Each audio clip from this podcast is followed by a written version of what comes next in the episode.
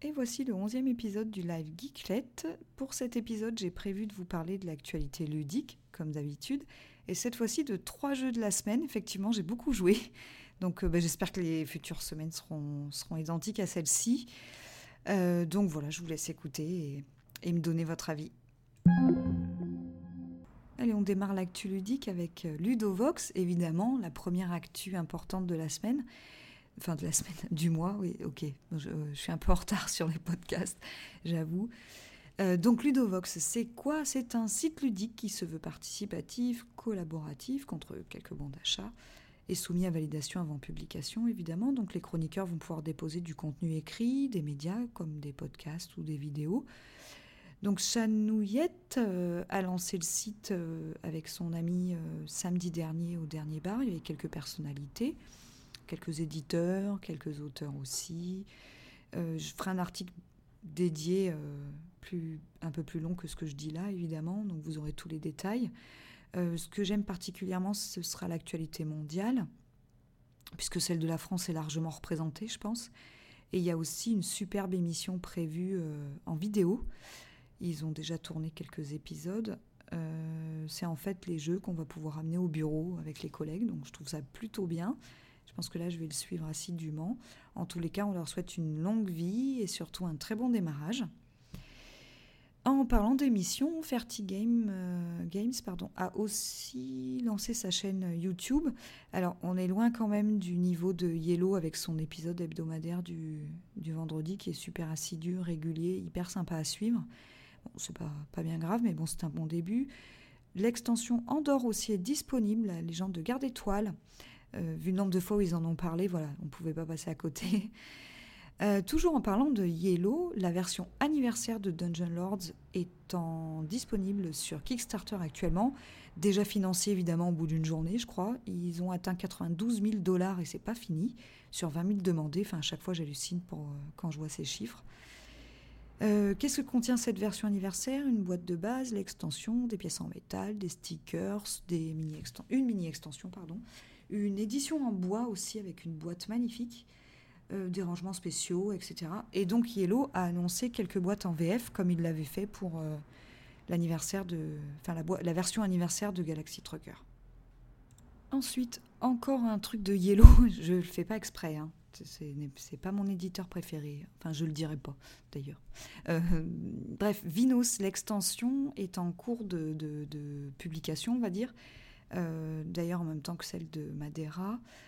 Euh, voilà, je vous ai mis le lien. Alors, on n'a pas trop trop de détails. Il y a quatre tuiles supplémentaires. Alors, je me souviens plus bien du jeu, euh, etc. Mais bon, voilà. c'est à suivre.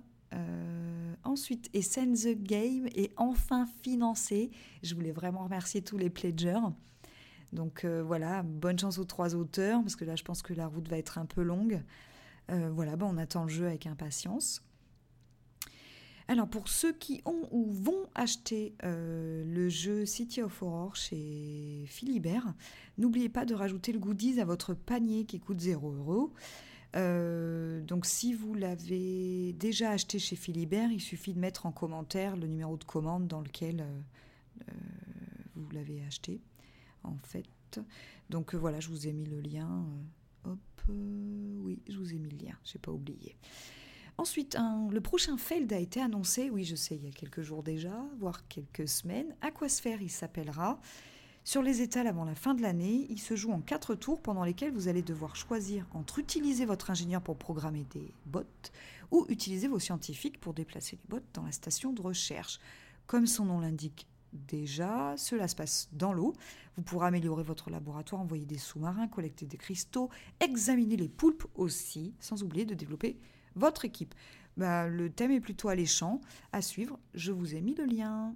Beacon, pour ceux qui se posent la question, est en cours de test. J'espère au mieux dans deux semaines l'ouvrir aux bêta-testeurs, nombreux, que je remercie d'ailleurs. Et j'espère ouvrir courant, on va dire, juillet-août, tranquillement. Voilà, pendant les congés, il n'y aura pas tout le monde. On pourra un peu essuyer les plâtres euh, de, de la première version. Euh, voilà, que puis-je dire d'autre euh, Le site est plutôt joli, un peu sobre, mais voilà, c'était ce que je voulais. Il y aura peut-être une V2 un peu plus orientée sur le design, mais bon, ça a déjà son coût, donc on va attendre un petit peu. On va voir si ça plaît. Je compte sur vous pour y participer. Ensuite, on souhaite la bienvenue à Alexandra Truffauvent, qui est une nouvelle chroniqueuse sur le blog Geeklet. Son dernier article est sur euh, Marina, l'extension de Miniville qui est annoncée en septembre 2014. Elle y a déjà joué, elle est complètement conquise. Je vous ai mis le lien. Voilà, donc bienvenue à Alexandra. Ensuite, j'ai reçu un petit mail de la part de, de, quelqu'un qui, qui était représentant du Héros Festival. C'est le premier salon des héros euh, qui aura lieu à Marseille le 8 et 9 novembre prochain. Donc c'est BD, manga, cinéma, séries, jeux vidéo, culture geek aussi largement représentée. Donc euh, je vous ai mis le lien pour que vous puissiez euh, bah, participer ou ne serait-ce qu'aller vous renseigner.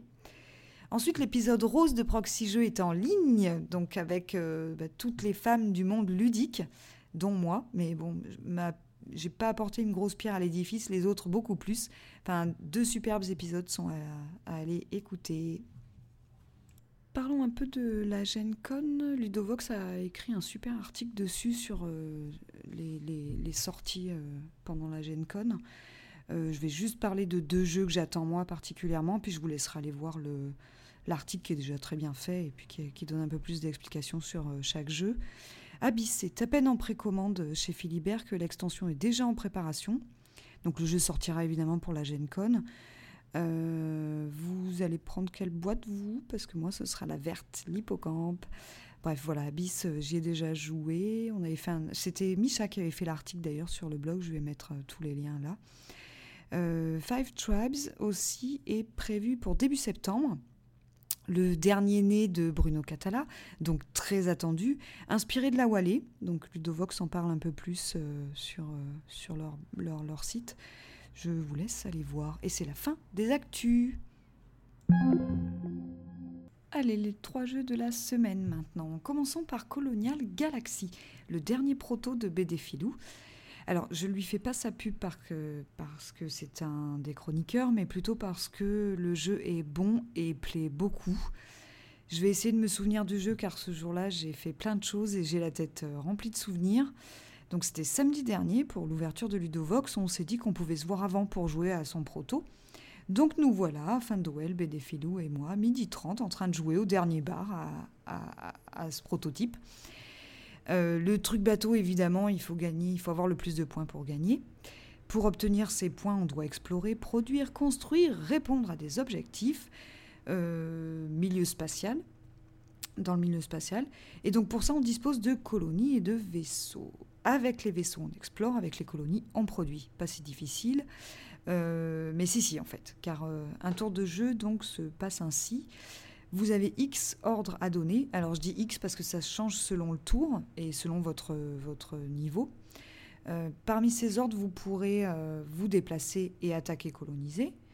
Vous pourrez produire, construire, etc. Le plateau de jeu se dévoile donc au fur et à mesure des déplacements de chaque joueur, enfin des, explorations de chaque joueur, et les planètes découvertes sont des pouvoirs supplémentaires. On peut les coloniser toutes, mais il y a un nombre euh, fixe de colonies. Donc, euh, si une planète peut contenir trois colonies, elle peut contenir trois colonies des trois adversaires différents ou de deux adversaires différents, dont un en mettra deux. Quoi.